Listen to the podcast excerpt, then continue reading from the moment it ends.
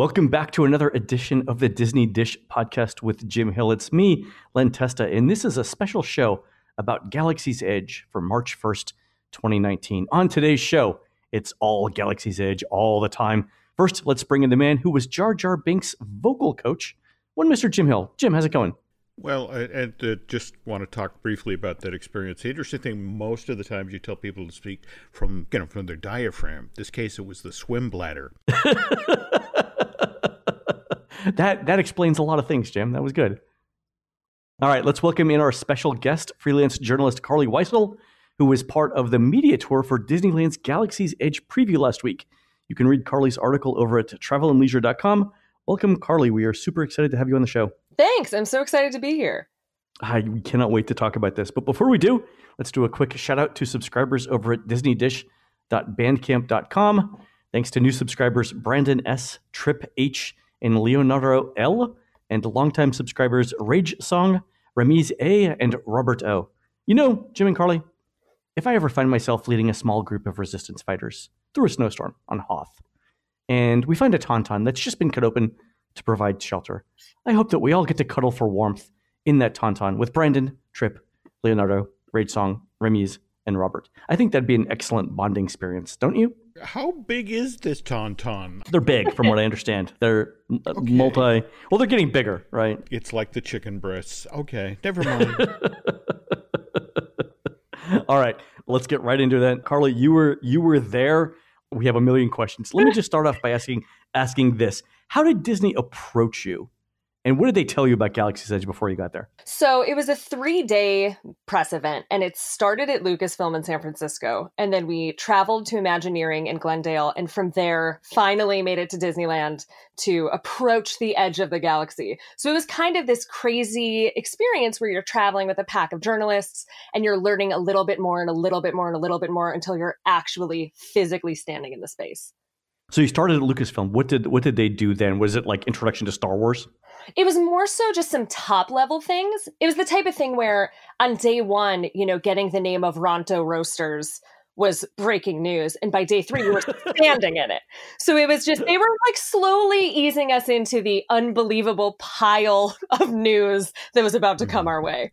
Oh, got it. All right. So it, it does sound like they were literally preparing you for all the detail that you were about to see, right? Yes. They were kind of giving us the type of color that we wouldn't have paid attention to if they told us it while we were standing in front of the Millennium Falcon. So it was right. helpful to like to grasp like, onto those details. Stop, yeah, stop. I don't want to hear about your thing. Let me just look. Let me just yes. look. All right. So you then you get to Glendale and what happens? Uh, we get to Glendale and what did we do there? We had three panels, one of which was kind of focused on the tech involved in making Star Wars Galaxy's Edge. One was on the Play Disney Parks app portion of mm-hmm. it. Mm-hmm. And then we did a tour of the animation building. We saw the Hondo Ohnaka and Dok-Ondar animatronics. We saw DJ Rex and we heard the music. And then we had a final panel at the end of the day. Okay. Jim, you were going to say something? I wanted to sort of establish the, the baseline here. Going into this, uh, how much did you know about the Star Wars universe? I mean, you obviously seen the films, that sort of thing, but where would you put yourself? At, I guess on the spectrum is what I'm asking here. I'm fine to admit that I am a theme park fan. I, you know, I got nothing against Star Wars, but it's not the thing that I live and breathe. But over the course of the past week, I'm all in. I am yeah. all in. cool. Okay. All right, cool. So uh, you've seen all the movies, right? Yeah, I've seen, you know, I have like a base knowledge of it, which is actually pretty helpful yeah. because I write for a travel and leisure audience. And so you get a mix of every kind of fan. And so right. I can kind of tell people who maybe don't know anything about the films that even still they're going to be blown away. All right, cool. Because that, that was the uh, that was the impression that I got when, when I was in Diagon Alley at Universal. Like I've never read the books, I've never seen the films, and yet I, I spent six hours in the land. I think as as our listeners know. Yes. All right. So I guess on day three they bring you to Galaxy's Edge. Yes, we were brought to. Oh God, my brain is mush at this point. What did we do day three? Oh, we started with a casual storytellers cafe breakfast, which is very casual storytellers. Yes, which is very weird to be in Disneyland Resort and just know that you're about to see something and you know yeah. it's coming. But we we had a food and beverage panel where we were actually we tasted a lot of the dishes that'll be coming to Docking Bay 7 and the cantina. Mhm. And then they took our phones and put us in a bus and they gave me a pair of construction boots. they took your phones. yeah. And I was, Yeah. yeah. And then we were there. Where did they start the tour? Did they walk you in like through Frontierland, through Critter Country, through a back back alley? How did you how did you get in? We went through a backstage area to enter the land physically, but we saw the backside of what the entrances will be like. Okay. And they talked for a few days about how it's very cinematic in the sense that they mm-hmm. bring you in very small and open you up wide, kind of like when you come under the train tracks and you enter Train tracks. Yeah. Exactly. And so exactly. it's that kind of conceit where they shrink you down a little, so then when it opens up, you're shocked. And you, I could kind of see from the reverse angle how that happens. But honestly, once I was in the land, I was still pretty shocked. Do you get the same entrance experience coming from Critter Country and from the Frontierland Fantasyland side? It's um, the same general concept, but they are different entrances. Because when you enter from Fantasyland, you'll come in, and on the right side will be some first order objects. You'll have a really big, this new TIE fighter that no one has seen before, that's, I believe, exclusive to the land, will be on your right. But you Okay. know, if you enter back through Critter Country, you're going to be on the Resistance side, so you'll see Resistance ships. So that's kind of the main difference, is what you'll come upon when you actually enter. Did you get the sense that Disney was going to, at least for the first year or so the, the thing is open, uh, route people in one way and out one way? Like, is it going to be a one way street through Galaxy's Edge? I'm just going to generally say that any questions I had about ops were swiftly shut down, um, Yeah, and of which I had many. But right. that's the thing is that we're all so curious about how people are going to get into the park, how people are going to get into the land, which Yeah. entrance will be for what, what the line queues will be like. It's I I can't say either way, but I have to assume that they I mean, I would assume that they would want people to enter through Critter Country just because that's further in the park and then they can move people along through the park more without blocking Big Thunder or Fantasyland. So we'll see. We'll see what happens. Yeah. Uh, I think of all the articles that I've read in the last, well, it's been out for 14 and a half hours now. uh, for the last 14 and a half hours, nobody has any sense operationally of what they're doing. yeah, generally the vibe I'm going with is if someone says they know, they're lying. All right, cool. Okay. All right, so so you're you're standing there. You're on the edge of gal- uh, on the edge of the galaxy, right? Do you have like the John Williams music playing in your head as you're doing this? What's your first impression? They're like, okay, you know, you get off the bus, and an Imagineer casually says, "Oh, you know, oh, welcome to Batuu." What are you feeling at this moment? Well, part of the soundtrack was construction crews because it um Okay. they are working like crazy. But it I mean, I did have the music in my head a little just to get into the vibe, but it was it was unbelievable to see it in real life. The main thing I wrote down when I left was that they did not mess this up. They did such a good job. It was I mean, because you know, we all are so critical and we all have our doubts whether or not, you know, you review Disney professionally. But Yeah. they really did an outstanding job. Oh, that's fantastic to hear. I'm super excited. All right, so so you're walking in. What what are your first impressions when you're walking? What do you what do you say? I mean, as a journalist, I'm trying not to be like, yo, y'all did a good job. But, and like listening back to the audio, it's a lot of us being like, uh huh, uh huh, uh huh, and like quietly Yeah. freaking out. But we Mhm. entered, um, we split into three groups, and my group entered, and we were in the middle of Black Spire Outpost, which is the center of the land. And something that I don't really think was conveyed much before all of the news drop, and kind of even within the model, is that the Resistance Forest, which is the area where Rise of the Resistance attraction is, that is a very separate area. Really? How so? You walk down a path to get there. Once you're there, you can't really see much of Black Spire Outpost and the marketplace, which is the closest area to there. So, something that only really became clear to me once I was physically standing in the space is that Galaxy's Edge has basically two areas. There's Black Spire Outpost, which is in the center, which is where we started at, and then the Resistance Forest, where the Rise of the Resistance ride is. And there's this log path that you walk through to get there. It feels very separate. And I'm pretty sure that by the time landscaping is done, you won't feel like you're in the same land as you do within Black Spire Outpost. Okay. All right. So the idea is that these things are far away, right? That the resistance people are sort of camped out a distance away. Yeah. Okay. Story wise, the deal is that the First Order has arrived to Black Spire Outpost on planet Batuu a couple weeks ago. Townspeople are kind of buzzing about it. There's gossip. And the Resistance is gathering troops and gathering supplies out in the forest and the outskirts of town. Ah, got it. Okay. Sort of like a, a guerrilla uh, force. All right. And then what? Uh, where did you guys go from there? So my group went through the Star Wars Rise of the Resistance queue first. The queue. which yes Okay. we eventually we went through the entire queue and we walked through a, and experienced a portion of the ride So walk us through walking through the queue. What was that like?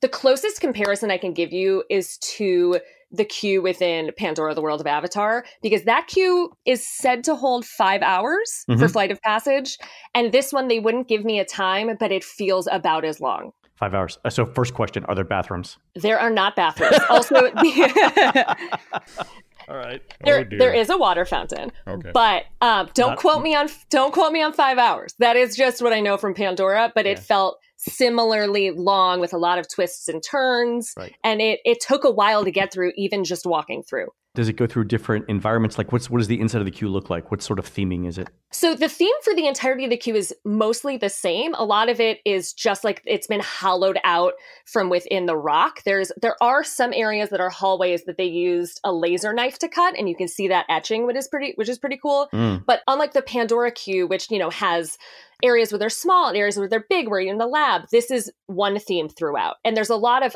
objects that, you know, it feels like this area was here forever and the resistance has arrived and all of their objects are kind of strewn about as they get ready to go do something crazy. Okay. And then you get to, I guess, like the loading area. What does the loading area look like? Oh, before that, I need to mention one big thing is Okay. that this queue has benches within the stone. Okay, that's super interesting because I got a question from an, from somebody else. It was cryptic earlier in the week, and the question was, "Are there any seats anywhere in Disneyland in a ride?" I guess at this point you can say yes, because in a lot of it kind of twists and turns through stone. And there's Yeah. one section in the middle where they carved out benches. And it was pretty funny because the Imagineer who worked on the attraction who gave us the tour, like the Disney fans who were in the group were like, oh my God, there's benches. and he was like, I am a dad. I know. I am so happy about this. oh, that's fantastic. So it's not the, it's only a portion of the queue, but honestly, at that, when you're like halfway through the queue, you'll Yeah. take it. Oh, so th- so do you think the benches are about halfway through the queue? That'll be a good uh, that'll be a good Yeah. visual signal. Yeah. All right. Is there any sort of like story that tells you like you're going to become part of the resistance or why you're? And is there anything that hints about what's going to happen? Good. Yes. So there is a, a merge point where the fast pass and the standby queues merge. And in that portion, I believe there is some sort of element that kind of sets the scene. But the moment immediately after that, which I'm pretty sure is exactly where the ride, quote unquote, begins, Mhm. um, you're greeted by an AA BB 8. So BB 8 will be whirring around, and then a hologram of Rey will appear. And I, from what I understand, the hologram will kind of explain what's about to happen and why you're taking this mission to go fight the First Order. Okay.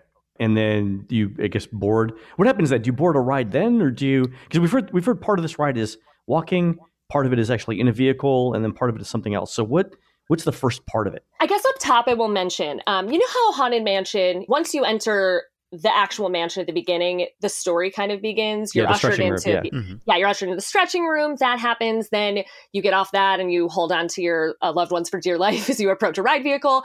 Kind of like that, the story will begin, but it won't just be you're walking and there's not much happening. That will actually be part of the attraction. So once you see BB 8 and Rey, and like once it all begins, a door will open and you will be outside.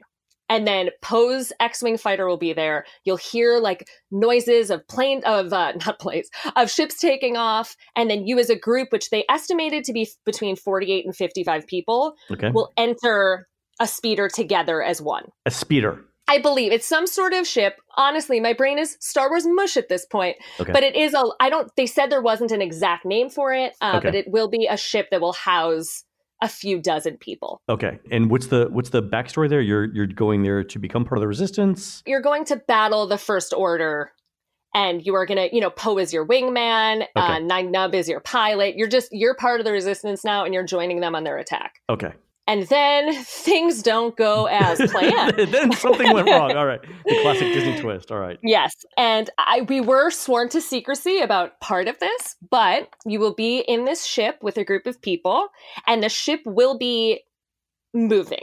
You will be standing throughout the experience, so it won't be, you know, a full blown physical movement, but the ship will be, in fact, moving and will be activated.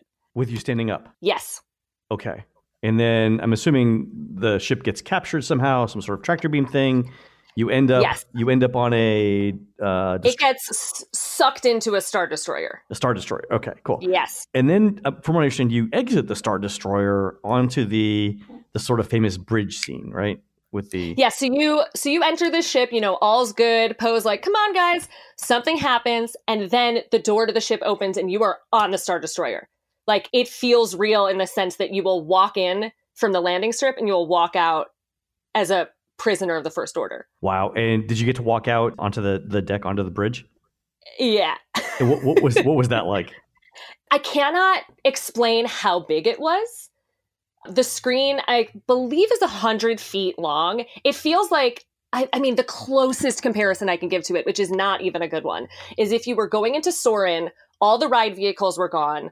You were a little further away from the screen, and instead of that pit in front of the screen, it Yeah. was 50 stormtroopers. Oh, so that big. But okay, wow, that's uh that's impressive because that's a big uh, it's a big area. It is unfathomably big because Disney hasn't really done a show scene like that where you walk into a building that is just gigantic and for the most part a bit empty. Right, but that's the way it should be in the show. I wonder, uh, there can't be Jim. There can't be multiple of these, can there? No, no. And in one. fact, as Carlye mentioned, you know, you start off with a group of what, 48 or thereabouts, and then you're made a prisoner to the First Order, and they break you down into smaller groups. But for this show scene, Doug Chiang, a longtime designer for for Lucasfilm, he was taken in there where they're putting the steel in. I mean, this scene alone Yep. is the size of the entire show building for Pirates of the Caribbean.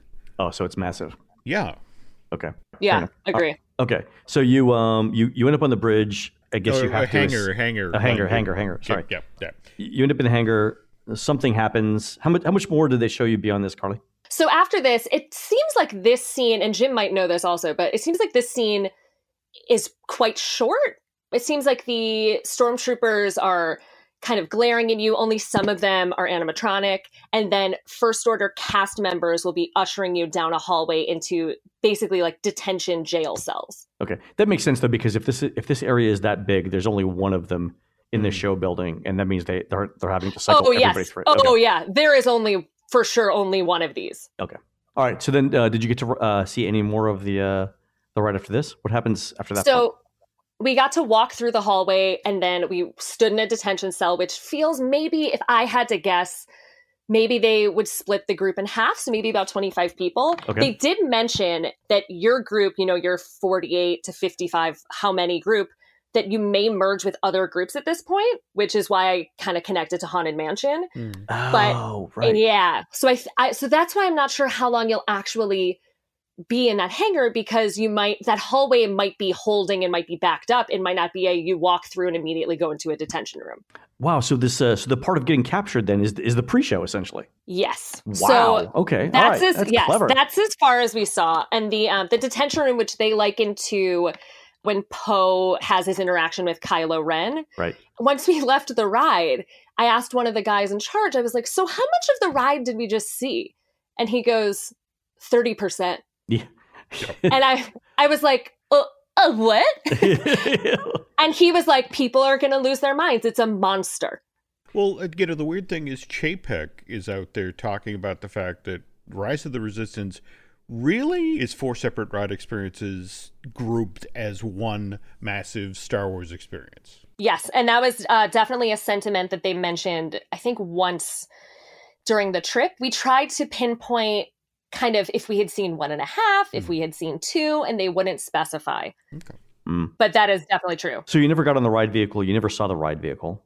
We saw the ride vehicle in footage, and then when we were, I'm sorry, not footage. Uh, well, actually, yeah, because it wasn't that static image of the AT-ATs. It was. I feel like we must have seen footage. Sorry, guys. Three days of secret notes. Oh yeah, yeah. my yeah. brain. You're right. Uh, but we did go when we were at WDI, we went into a space where they showed us vehicle testing. Okay. And the way that tr- trackless vehicle moved through their test space was, I'd say, pretty similar to what the final vehicle will move like. Okay. So the the parts that you haven't seen, or the part where you're actually in that ride vehicle, the fight itself, Yes. the escape, and then the return to Batuu, which we've all assumed for a while, based on scripts we've been leaked, is some sort of like escape pod. The safety warning for the ride includes the phrase "sudden drop." Yeah. So there there is a like a, a drop. Uh, Carlye, did they say anything about it being like a drop coaster type effect? Not at all. Not at all. Yeah. Okay. No. The only element beyond what we've seen that we know, it comes down to two things. One, I know that we will see Kylo Ren in various forms Yes. throughout the experience. And then two, that eight seat droid powered vehicle that Disney announced, I feel like four to five weeks ago. Mm. Yeah. So I think that's the escape pod. No. The eight-passenger droid thing. Remember, you are you have been broken down into groups. You're going to be taken away to uh, get a holding cell and that sort of thing. And one of the ways they're going to transport you to the holding cell is in your Oh, is that it? vehicle. Okay. Okay. I And misunderstood. then somebody comes to help you, and we'll talk about that later. all right, all right, okay, cool. All right, so Carly, what uh, what was there anything else in uh, Rise of the Resistance then that you uh, that you saw? No, it's just the sheer size of it. Yeah, Paired with how much more is to come, and that it's such a non traditional experience, is kind of my major takeaway. did they give you any sense of how long the total experience is going to be? They did say that the number that was floating around is deeply inaccurate, Okay. but it feels like there's a lot. Like I, I can't imagine this would be shorter than 10 minutes. So maybe 15 if I had to guess. Yeah, I, I mean, just just from the uh, the logistics of moving the people around, I don't know that they could do it under ten, right? Yeah, a lot of it comes down to what the process from when you first exit onto and you see uh you see the stormtroopers and then you move into the detention cell whether that will be you know a very linear experience or if people will kind of be held and slowly move in Okay. So you leave the Rise of the Resistance. Do you exit through a gift shop? That's a standard question I have to ask everyone. um tbd we exited i think back the way we came Okay. And then what did you guys do after that? after that we went to see the millennium falcon All right. So they do they walk you over and be like, "Oh, you like oh you like the ship right here? Oh, it's oh, it's the Millennium Falcon. Uh, have you ever have you heard of it? You know, how did they approach you with? By the way, would you like to see the Millennium Falcon? well the thing is once you reach a certain point in black spire outpost you can't miss it Okay. and they they were very deliberate they told us about the way that they placed it so that it kind of revealed itself a bit like the castle when you enter disneyland or magic kingdom. Okay. but except for a castle it's the coolest ship that's ever existed. Oh, so it's the weenie in uh, Galaxy's Edge, the Millennium Falcon. That that totally makes sense. yes and the way that it's set so it's set where the spires just kind of add to the size. Um, the ship is you know they sent me a correction. I think it's 100 feet long and i once said 110 it's about let's just say 100 to 110 feet long.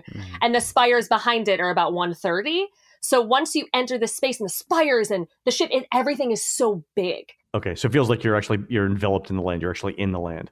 yes Okay. A couple people have you know alluded to men weeping you know when, when they see this thing you know because how many people had one of these toy sized as a child did you experience anything like that or Did you cry like so a man? uh, Carlye? Did you cry like a man? so you know because i think that either gender can have you know open emotions Mhm. yes men women and possibly children are going to cry they're going to lose their minds it's it's it's there it's there and it looks exactly the way you want it to be and it's real and you want to touch it but you can't but it's right there I've heard that to get the authenticity of the Falcon right, they actually took castings of the bolts used on the sets, and the bolts that they used in the in the ride are the same. That that to make it make the bolts the same. Like none of this is Oh. like off the so- off the shelf stuff you're going to get at Ace Hardware. Wow. Um, I, I don't know that specifically, but I would not be surprised considering that they mentioned once about how they tried to source a lot of product that was before the 1980s to give it that authentic feel from the original films. Oh yeah. But that would not surprise me if they did because they really went in on this. All right. So you you're outside the Millennium Falcon. They're like, "Do you want to go for a ride?" Yeah. they were like they were like, "Come on in, folks." So when you approach it, there's a what they're calling a vista above. So there's a lookout point if you go a different way that's up top. I believe it's by I want to say docking bay 7. Okay. I'm, tr- I'm getting my brain's getting a little lost in the mold because there's a lot of pathways in and out and around, but there's a lookout point so that you're guaranteed to get that photo in front of it without other people.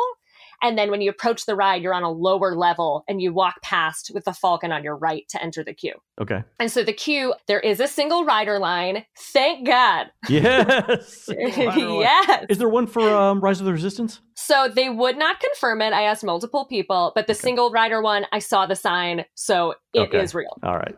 That's good. Um, so, so you enter on the right, and there was a lower queue and a higher queue. I believe the higher queue is fast pass, the lower queue is standby. Okay. And you walk by, and you walk the entirety of the Falcon on your right hand side. so this is the one that's outside the Millennium Falcon on your on your right hand side. Yes. Okay, cool. And then you you walk in somewhere. Like how do they, how do you actually get onto the Falcon? Does it does it seem like you're actually boarding the because you're not you're not you're not boarding the thing that's on the outside, are you? That's just a prop, right? Yes, that is just a prop. But though I mean it's more of like a enormous set piece. But I know that a lot of people have been super concerned about it not feeling authentic when you first enter it because you just saw it outside. Yeah. But the way that the queue is shaped, so you walk the whole entirety of the Falcon on the right hand side, then you're in an indoor space, and the indoor space has it. It goes up a level, so you'll walk past the Falcon, then you'll kind of go up a level, um, up a ramp, and then you'll see it again. And it's through these windows that I can only liken to, you know, those windows on Disney Cruise Line that like people like to sit in and take pictures. yeah, Those, the, like, big- the the portal windows. Yeah. Yes, like it's kind of like that, but not round, and it's kind of like a bay window, and you'll see the Falcon from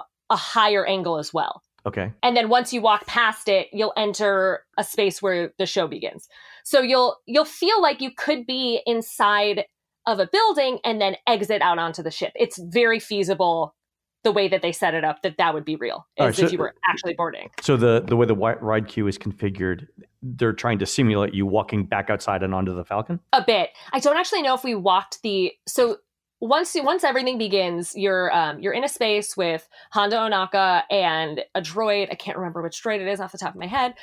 And then he kind of recruits you because he runs like a, a shipping business. I am not explaining this well, but he kind of needs you to ship or smuggle some things out. Ship, ship, smuggle, such a harsh word. Mm-hmm. Yes. Yeah. Just, you know, like a transport. Yeah, exactly. You, you're- just need to carry yeah. something. Whom among us hasn't been to Mexico and back in a single day? Yeah. Doesn't Okay. matter what it is. Don't- uh, don't ask ask questions. questions. You're Yes. oversharing again, Len.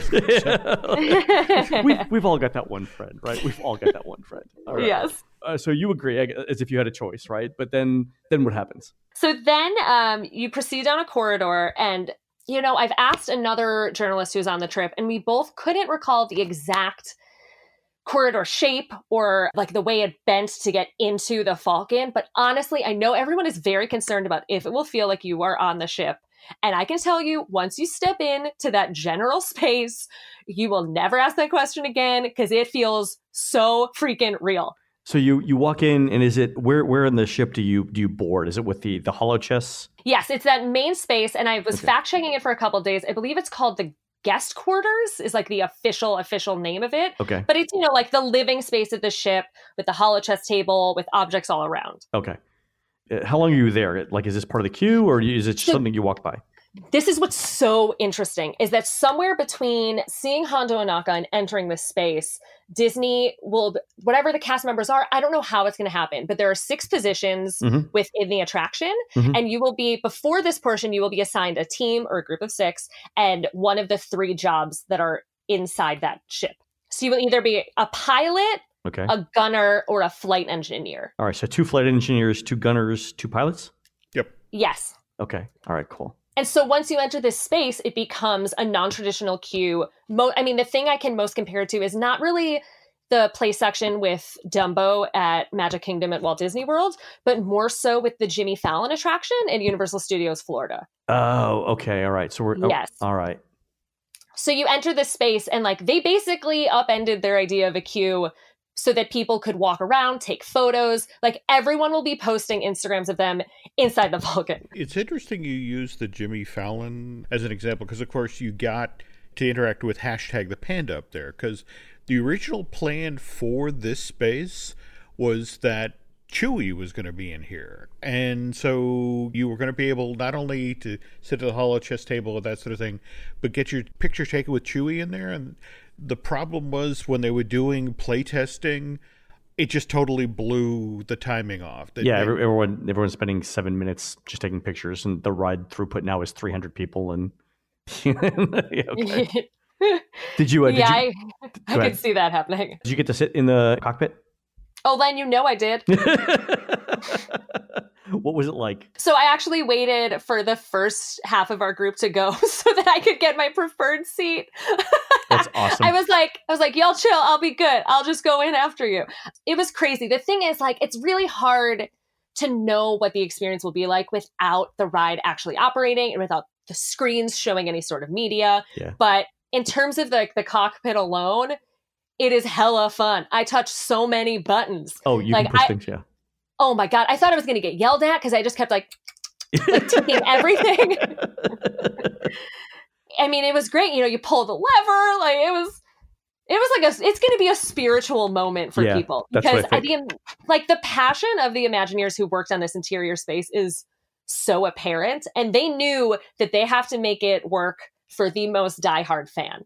And I think that I don't think anyone's going to be disappointed by the feel of it once they're inside. So it looks weathered. It looks like this is uh this is the Millennium Falcon after after it's been through everything, right? This isn't the pristine, brand new Millennium Falcon from uh, the Solo movie. This is the the one that's been battle tested, right? I believe so. Honestly, I was a little button blind. I was just kind of pulling levers, but right. the the in terms of the general space, yes, that is not shiny, shiny new. But the cockpit, I feel like, is a little shiny just because I assume after about three weeks the buttons will. Yeah, not be. They're gonna let the uh, the the guests uh, weather the uh, Yeah. put, put put their own little patina on uh, on the. On know, the I'm gonna I'm gonna have to check a photo. They did All right. say that they were very, very specific about making sure that everything was super durable in there because Yeah. people are just gonna be pushing it all day oh yeah, for I mean years. yeah, I mean it's every one of those switches has to have a lifespan of like you know 10 million clicks or whatever. yes, but the, I will have to check a cockpit image because I can't. I was honestly, I was just so enthralled. I wasn't even. My journalist brain was out of my skull, and my child brain was in full force. I've heard that uh, from uh, uh, the graphics technology that's powering these things is is super incredible. Jim and I talked about this on a show uh, a couple months back, but they're using the most industrial strength NVIDIA graphics processing cards uh, that are available. I think I think that Disney actually got a pre-release or pre-production version of them. But like any any one of those things, any one card graphics card that they have could probably power a small corporation. I think they've got ten of them for each each ride vehicle for Disney, so that the uh, the graphics that you're seeing are and and the button pressing, all of it is being rendered in real time. So there's very little. If I understand, there's very little fixed film in any of the uh, in any of the ride. All of it is, or virtually all of it is dynamic. That- yes. That's super interesting. Yeah, a colleague of mine, uh, Matthew Panzarino at TechCrunch, has really dove deep on all this. So if anybody is interested in a specific aspect of it, I highly recommend reading some of Mhm. his work. TechCrunch. But I asked him to kind of give me the grandma explanation of that a few Okay. months ago, and he was like, "You like when the ship turns, it'll turn. Like it'll feel like you're really, really flying. Total bank and everything like a regular simulator. Yeah, it'll just it'll all happen in real time. That's great. And I think that's that's why they're using the super powerful graphics cards because depending on what you uh, what you do in the ride, uh, that'll have to change. I did hear from somebody else that uh, it's no longer possible to crash the Falcon. Did you hear that? That was, I'd say, loosely confirmed. So, what it sounds like is that you can't just self destruct, but there's a spectrum of how well you can do or how not so well you can do. Okay. Uh, when I tried to dial down on that, I couldn't really get any specific answer. But it seems like it's built into the ride that the Falcon's going to take a beating at some point. Okay, and this is the thing that Jim and I were, were concerned about because in the initial playtesting that we heard, Jim, what was it that, that some you could literally walk in and crash it, right? Yeah. The problem was that the six people who were grouped here, they they won't necessarily be your friends and family. And if you have that one the antisocial individual, oh, I don't want to live, you know, just sort of like, Jim, let me just say, if I had to wait six hours and somebody crashed the Falcon 30 seconds in, the thing that they would, uh, the Imagineers would want to know is how do you get bloodstains out of the cockpit of the Millennium Falcon? Because that's that's what would be going down next, right there. That's anyway. We'd have to hose this thing down. All right, so you you let the, your group leave, Harley. You you sit in the cockpit. You you do your thing. They, I guess, they have to drag you out, right? Kicking, Yeah. kicking and screaming at the Millennium Falcon. What what happens next? What do they tell you next? So we were not taken out of the proper exit, and I asked a follow up question, and I'm still a bit confused on how this works, but basically, the way that they explained it is that they made an environment where you feel like you are the only group that's boarding the Falcon and you are the only group exiting it. And I'm not exactly sure what that means in terms of the exit because I don't think you exit back into that main space where other people waiting to ride are Okay. because the timing wouldn't work out. But I don't know what the actual exit will be like because we didn't see it. It just seems like they've thought of every single detail on this thing. I mean, yeah, when you have fans that are this passionate and uh, and know so much about this world and you try to bring it to life, Yeah. they kind of they kind of can't be loose with it. Like they really really put an effort to make sure that people would not be disappointed in either attraction. Wow, that's fantastic. All right, so you leave the Millennium Falcon. What happens next? After that, I believe we did our third portion of the tour, which was all of the uh, food locations and shops within Black Spire Outpost. All right, so let's uh, let's talk about the food a little bit. You said you got to sample some of the food earlier. Yes, we did. Um, earlier that day, we had a really lit breakfast. Uh, we just ate we ate so much at like 10 15 in the morning and it was really great That's awesome. What um, were there any uh, food uh, items that, that stood out to you?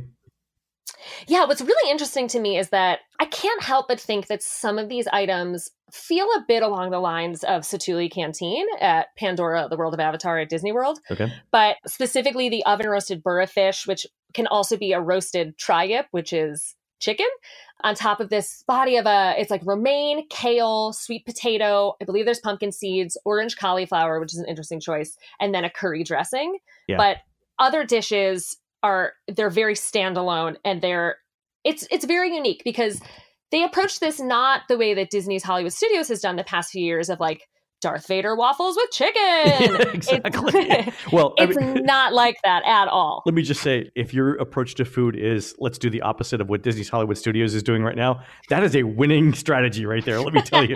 let me tell you, that's that's the way to go. I mean, listen, I, I love a pretzel with cheese, Yeah, but, but not but yeah, you're not going to find one in uh, in Black Spire Outpost. I understand. Did- yeah, no. It looks like they they tried to make the color of the food and the appearance of the food as Star Wars ish as possible. Was that was that your sense? I'd say it's more so that they focused on a lot of plant-based foods, which I did not expect. You know, I thought there's all these creatures around, you chop them up, you barbecue them, you're eating. But that's it's really more so there was an emphasis on vegetables and green and colors and a lot of the dishes come with like it looks like a steamed carrot and green bean, which is oh, real healthy. So Hmm. it yeah, it's really interesting. I was not expecting them to go that way, but when they the two meat items that they do have at Docking Bay 7 feel very Star Wars once you know the story behind them. Okay. So docking bay seven is the quick service. There's is there seating in the docking bay? There is. So basically, I'd say imagine a rectangle and then the the line for it's a quick service restaurant. So the line will be against the wall and the whole center will be seating. All right. So the line goes all around the four sides of the rectangle. I'm told it goes around the if you're if you're approaching through the entrance, there will be a line on the right, Right. for yeah. Okay. And I'm I'm just inferring that the left side will be mobile order, but that's just me guessing from how much time I spend in theme parks. Right. But then the center will be seating, which we're told will be you'll sit on barrels and crates, and then there are, I believe, four or five of these large cargo holds that will be decorated like a fishmonger, and then one oh, I can't remember what the other one is, but the, each one will be decorated and propped out so that it feels like a themed experience for the people dining within those. Okay. So that's that's docking bay seven. Then there's also another place called Ronto's Roasters. Yes. So Ronto Roasters, which I know is Ronto and not Ronto's because I wrote it wrong in a story and I'm very embarrassed. But Ron- Ronto Roasters. So here's the thing about Ronto Roasters. It's it is basically a stand. You know, you can only order three items from there, two types of turkey jerky and the Ronto wrap. But while the actual like place where you order and the actual pickup seems like it'll be a small footprint, the middle of it is gigantic. It's hmm. because the whole story behind Ronto Roasters is that that the proprietor repurposed a jet engine and then a droid is just cooking a ton of meat on it. So Sure. that like it's this engine turned oven. And that when we were standing in front of it, I didn't realize how big it was going to be. It is big because it is the main entrance to the marketplace, which has all the little shops like a souk. So it has all these little shops, but to get there, you walk through what is this large prop set piece roaster. Interesting. So that's the main entrance to the marketplace. That makes sense in the context of it being a street food thing. Okay. There's also a popcorn shack and milk stands, from what I understand. Yes. The one thing that I regret not asking is where the milk stand is because I don't believe it's in this marketplace. And by marketplace, I mean you're going to walk through, it's not a hallway, it's a space that has about six or seven alcoves that's very reminiscent of a souk that you would find in Istanbul or in Marrakesh, something like that, like a bustling market. Okay. And there's these small stands that will all be themed and offer different things. One of which is Kat Saka's kettle, which Okay. will be a this red, purple, spicy, sweet popcorn product. Really, red and purple, spicy and sweet popcorn product. And this is this is sort of outdoors. This is an outdoor market. Yes, it is. But there, um, in the concept art, there there are a lot of banners hanging, so Yeah. this won't be a Toy Story Land situation. Thank you for that. We don't know anything about the milk other than it is Disney's already said it's non-dairy milk. So that answers Yes. one question. Well, okay, so I know a little more. So it is. Um, there's a blue milk and a green milk, Mhm. and the blue milk that is served at the milk stand will be the same product but served differently within Oga's Cantina.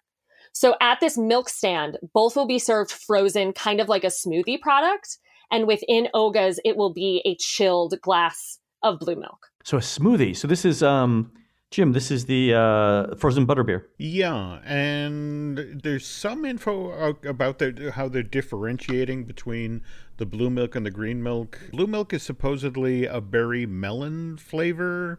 The green milk is supposed to be more of a citrus. Ooh, a citrus smoothie sounds great. Yeah. Who knew that the Star Wars universe had Orange Julius?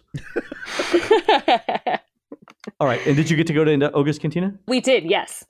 And oh, Len. did you have the song playing in your head? Dun, dun, dun, dun, dun, dun, dun. I mean, there's never going to be a cantina that's big enough to house all of us, Yeah. but it is not that big. So you've been to La Cava in uh, in the Mexico Pavilion in Epcot, right? Yes, Is it it- is bigger than that. Okay. Is it as uh, is it like twice the size of that, or So here's the deal. So we walked in, and the center currently, you know, while it's under construction, the center, there's like a center bar with some metal pieces, and then there's a space, and then there's a low stone wall. And I asked them, is this wall just when if you cross this wall, is that space for people to stand? And that's it- part of the bar. So Oh, there's okay. the bar imprint seems very, very big. okay. And then once you're outside of that, you can either stand at this wraparound bar, which will be helpful to fit people in because the whole thing is accessible to put a drink on. Okay. And then there's all of these, you know, in traditional, like cantina style, there's little alcoves where you can sit and there's uplit tables.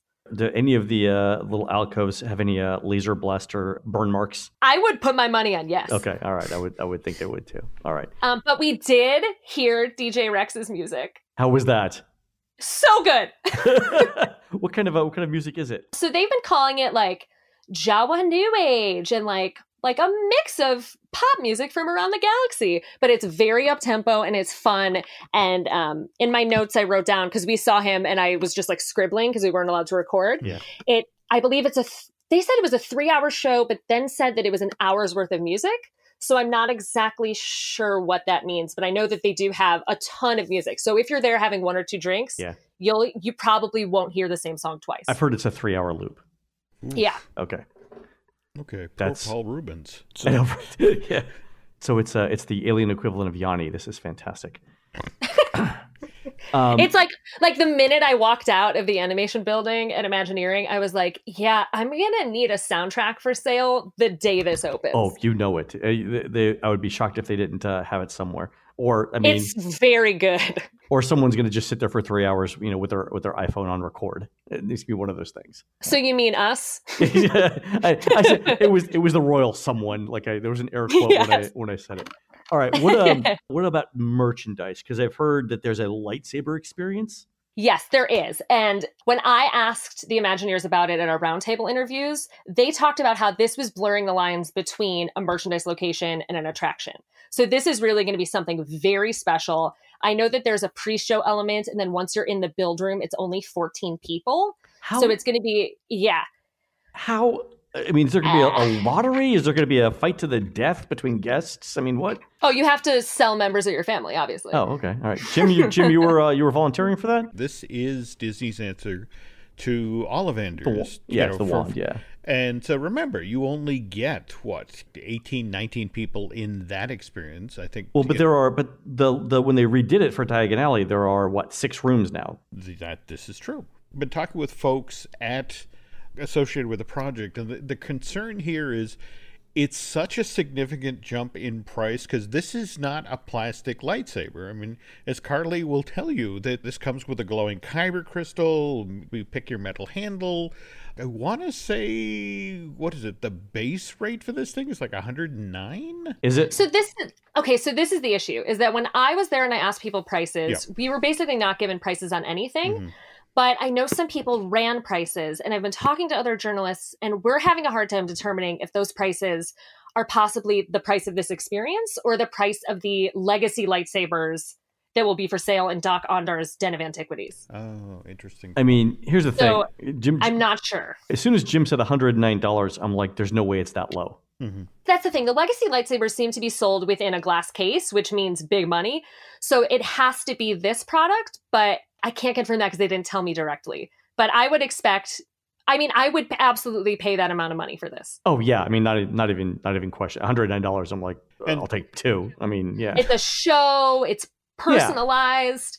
You get to hit your family with it. exactly. I mean, what? Well, priceless.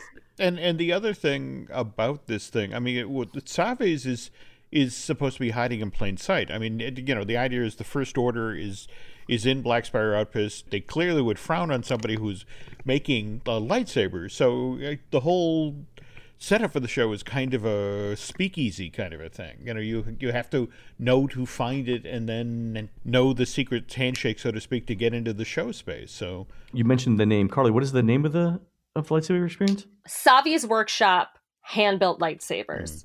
Okay. So, and I believe Savi, S A V I, I'm very congested. Mhm. Um, he will, I believe he, I believe he's a he, and I believe he will appear in this. okay. I think. I, I think yeah, Jim. If it's 109 dollars, that's I think that's that's low. Because what what's a wand? 65, 50 to 60? It ranges, right? Because there's different models. if you're buying the one that's interactive for you know it's one price point if on the other hand you're just buying a generic one you know in the Ollivanders experience it's a different price point if you're buying you know a copy of Dumbledore's or, or McGonagall's yeah. I mean yeah it's you know and you want you know fries with that you know so Yeah, yeah, it's, okay. it's a lot of different price points What um what other merchandise do they have that's uh that's notable, Carlye? The Droid Depot, which is where I'm permanently moving into. Droid Depot. Okay, tell me Like about. I, so I mean, I got to preface this with, you know, my job is to be a professional journalist. I critique things Disney does.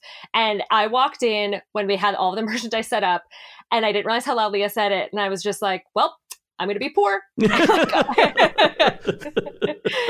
like, I mean, like, just not, I mean, everyone heard me say it and they were like, yep, well, like it was con- confirmed we did a good job. But I've, I mean, even like I said, I'm a, I'm a middling Star Wars fan. I'm into this, but I'm, I'm not obsessed at all. And I saw the droids and I have never felt such a carnal need for a piece of merchandise. wow. What uh, what what drew you to what uh, what about the droids did you like? I mean, I don't have a dog, so I really want one to follow me around the house.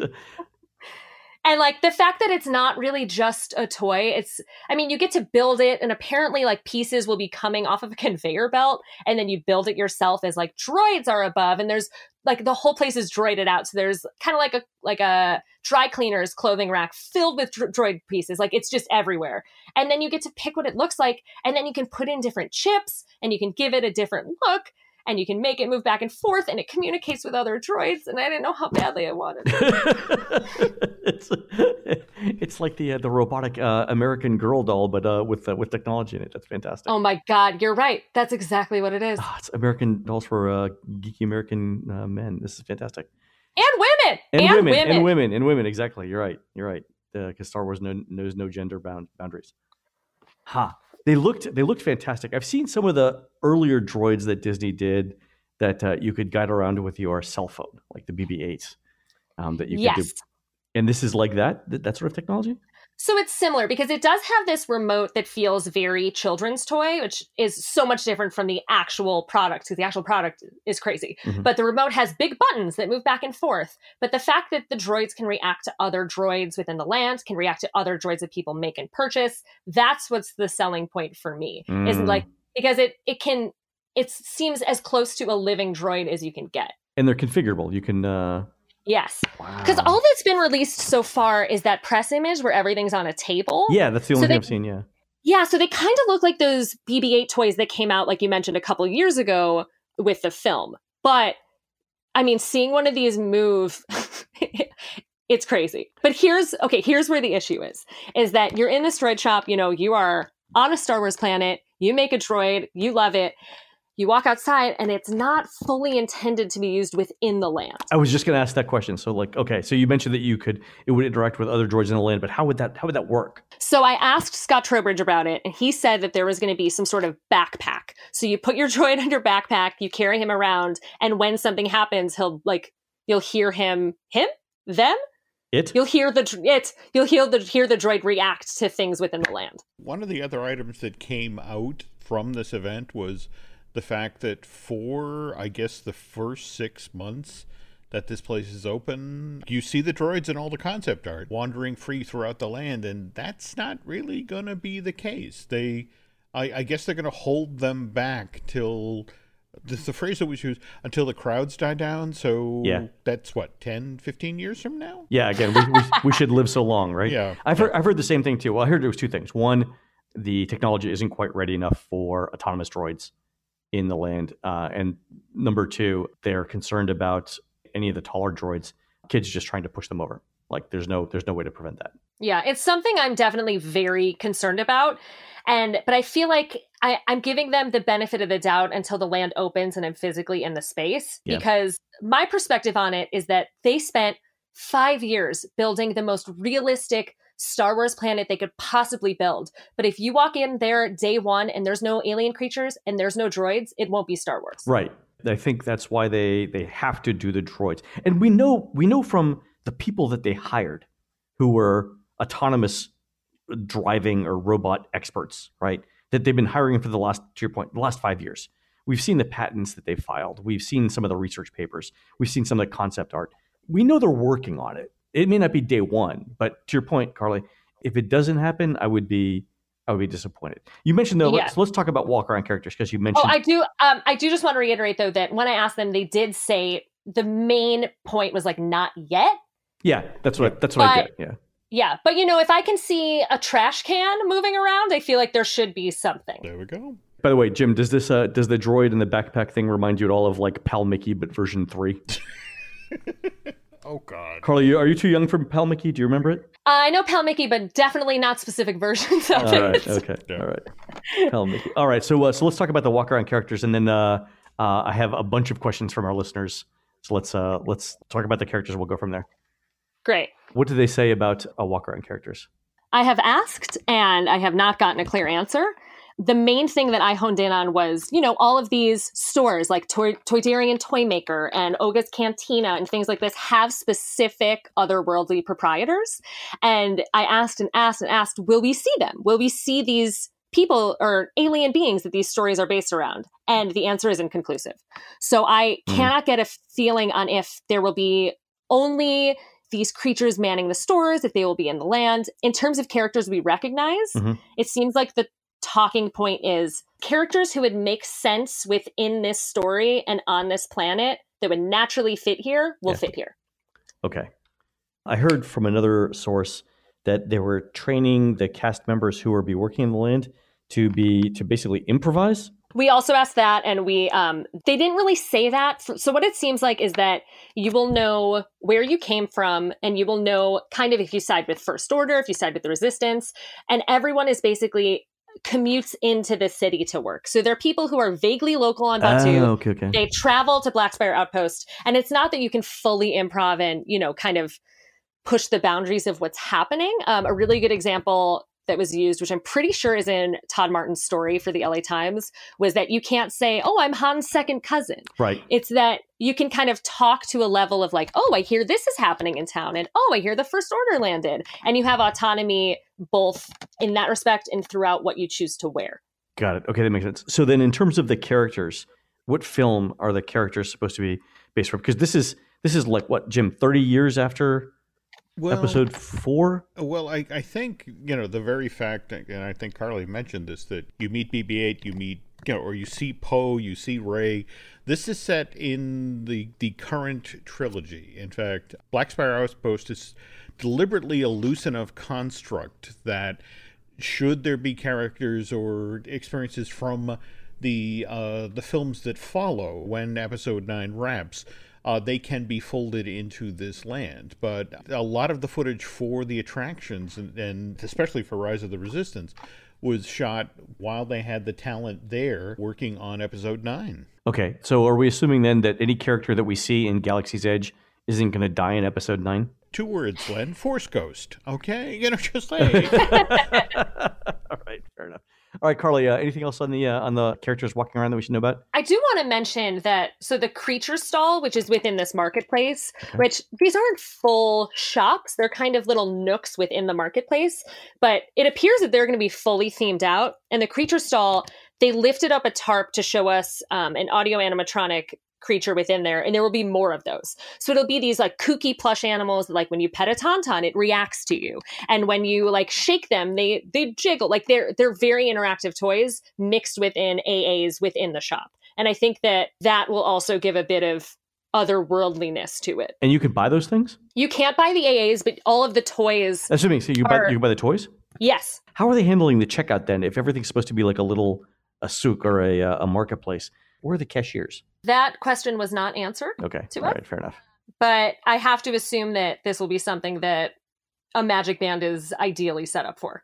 Oh, uh, you okay? You mentioned that, and Jim, you and I haven't talked about this, but there, Disney's filed a bunch of recent patents about checkouts without having cashiers. So you walk into a store, you grab what you want, you check out using your Magic Band, and you leave with no people. Sort of like how Amazon has employee-less stores in like Seattle and New York. Yeah. Disney's filed a, a couple of recent patents on interactive stores well, that uh you just buy things and leave. Okay, just so long as they tell security. exactly. Yeah. All right, Carlye, do you yeah. mind if we do some questions? I know we've already talked for an hour, but do you mind if we do some questions? Yes. Let's talk first about ride accessibility. Did they mention anything about wheelchair accessibility for the ride experiences? Anything about like sensory aware people, mobility aware people? Anything like that? In terms of mobility, I have sent over some follow up questions, so I'm still waiting to hear about those. Um, the spaces in Rise of the Resistance, the general areas, I think would be very accessible. Okay. In terms of the Falcon, it is, you know, size wise, it is individual seating. So I know that was a concern from a few people who reached out to me, and that should be fine. But um, in that story Todd Martens did for the LA Times, he he mentions a quote where they say the ride, at least um, Millennium Falcon Smugglers Run, will still work if you are hearing impaired, if you don't speak English, that it'll still make sense. But I am, I did reach out to know specifically will wheelchairs have to transfer? And if you have any mobility issues in terms of pushing the buttons, what will your experience look like? Okay. So you'll, uh, we'll either have you back on or uh, you can feed those answers to us and we'll follow up on a, on another show. Yeah. Awesome. All right. So a couple of general questions then. Did it give you any insight on opening dates? Any previews, anything like that? Shut down, shut down, shut down. Okay. So, I tried to ask, but um, I couldn't get anything.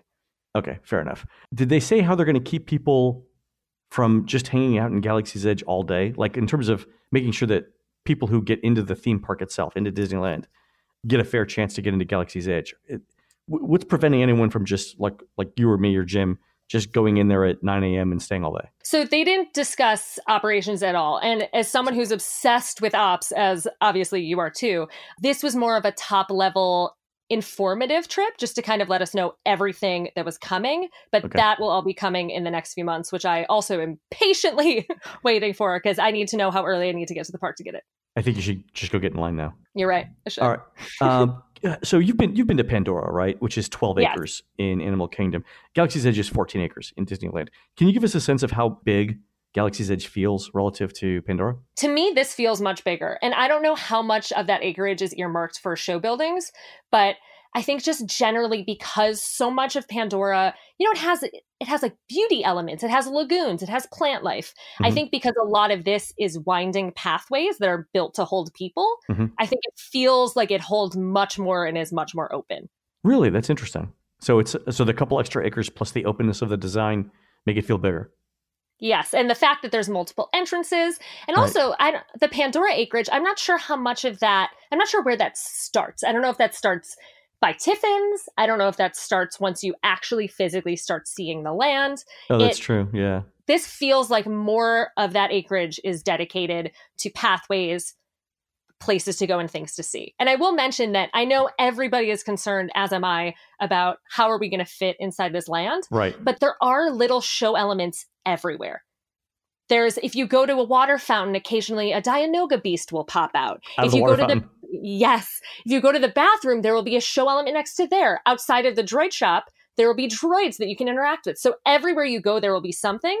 So even if you're in what one might consider dead space, like a walkway, there will be something to see, experience, and touch. That's incredible. Um, speaking of the uh, the walkways, how wide are they? Are they like Fantasyland with a bunch of strollers narrow? Are they wide like Epcot? What does it What does it feel like? They're pretty wide. Once you get into the center of Black Spire Outpost, where there's um, a staircase. If you look at the rendering, that's I think has been out before. There's a staircase in the middle, and once you go up that staircase, there's a ramp on the left side, and then you go up a little further and you see the Falcon. Okay. So in that center area where you know you turn left for Docking Bay Seven, you turn right for the Cantina, and it's a little more narrow just because there's so many entryways. But generally speaking, there's so many different ways to walk that you're fine. It's not like Pandora where it's a bit of a loop. Right. And then there's, you know, little walkways in the middle that people don't really use. It's a, it's a lot of full paths. Okay, that makes uh, that makes more sense. Okay, a couple of other questions then. Uh, going back to the merch, did they show you an actual lightsaber? They did. Is it a retractable blade or is it like a, a solid core that's that's always there? It is not retractable. It okay. does detach from the base, but I'm glad we're talking about this because it is large and it doesn't it, it cannot be made smaller. And when I asked Scott Trowbridge about it, he offered up that, you know, they will be selling some sort of carrying case sling so you can throw it on your shoulder. But also, he mentioned that you know they can hold your saber till the end of the day, or they can send it to your hotel, which gives me kind of a feeling that well, you can't bring this on a ride, and right. if you try to, I don't know where it can be held. Oh, that's a super interesting question. So yeah, if you buy it, what do you do with it then? Yeah, so it seems to me that if you buy it, there is an option for them to hold it for you at the store location till the okay. end of the day. But you know, if you roll up to Star Wars: Rise of the Resistance with a full saber, I don't know what that will look like yeah, because there we, aren't lockers. I'm almost certain you cannot bring it on the ride, so I'm not okay. sure what will happen there. You didn't see like uh, cubbies or anything like that on the uh, on the ride, okay? Oh um, no! Th- I mean, this was a full blown construction site. okay, all right, fair enough. You, yeah. men- you mentioned uh, shipping back to your hotel. Did they say anything at all about the Star Wars hotel? No. Okay. Not good. not a thing. This also because we were at Disneyland. Yeah, it yeah. tended. It is the same land except for that there's a bit of a different orientation and one less entrance at Hollywood Studios at Walt Disney World. But for the most part, this was all about the land. Very good. Um, Jim, do you have any uh, other questions? I know we've got one more to we want to ask Carlye, but uh, do you have anything else? I just wanted to double back on the timeline. Now, you had mentioned sort of the conceit is what the first order arrived a few weeks ago and people are tense, that sort of thing. Uh, you know, is is that the the story the Imagineers were putting across, or? Yes, generally speaking. And they kind of express the sentiment that this is loosely taking place within the current film trilogy. So I think that's why you see so many of the current characters like Rey and Finn and Poe and BB 8 within one of the attractions. But they left it a bit open ended, I think, so that they can touch on some of those core experiences that fans want from this land, even though this land is not a carbon copy of something they've seen in a film. All right, Carlye, one last question then. You've been to Florida, you've been to Universal Studios, you've been to the Wizarding World of Harry Potter, both Diagon Alley and uh, Hogsmeade Village. How does this compare? Oh man, Len. I know. Um, we, you're a journalist. We ask you the hard questions.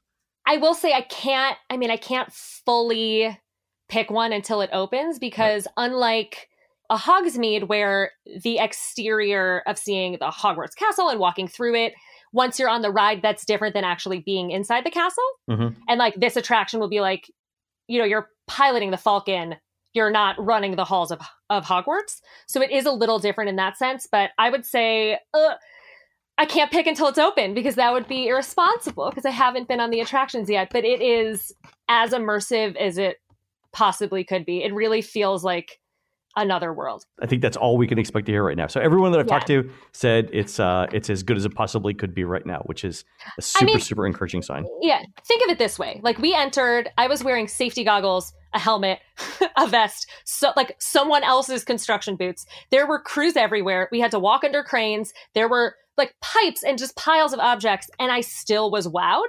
And yeah, it's kind okay. of like if you're in a full blown dusty construction site, all the trees are not yet in, things are not done, and you feel like you're somewhere else. I have to assume opening day, it's just going to be that to an exponential degree. Oh, can't wait to see it then. Are you going? Are you going opening day? I mean, Lord, I hope so.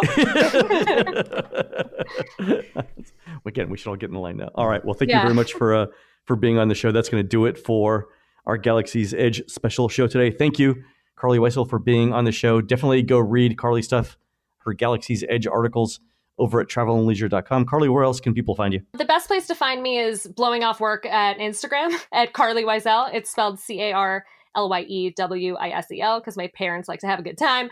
Um, and also on Twitter, I, I throw all my stories all over the internet. Fantastic. All right, folks, we're produced fabulously by Aaron Adams, or at least we were until he left his house this morning to go line up for Galaxy's Edge in Anaheim. Hopefully, he brought his laptop. Don't forget to go into iTunes and rate our show and tell us what you'd like to hear next. For Jim, this is Len. We will see you on our next show.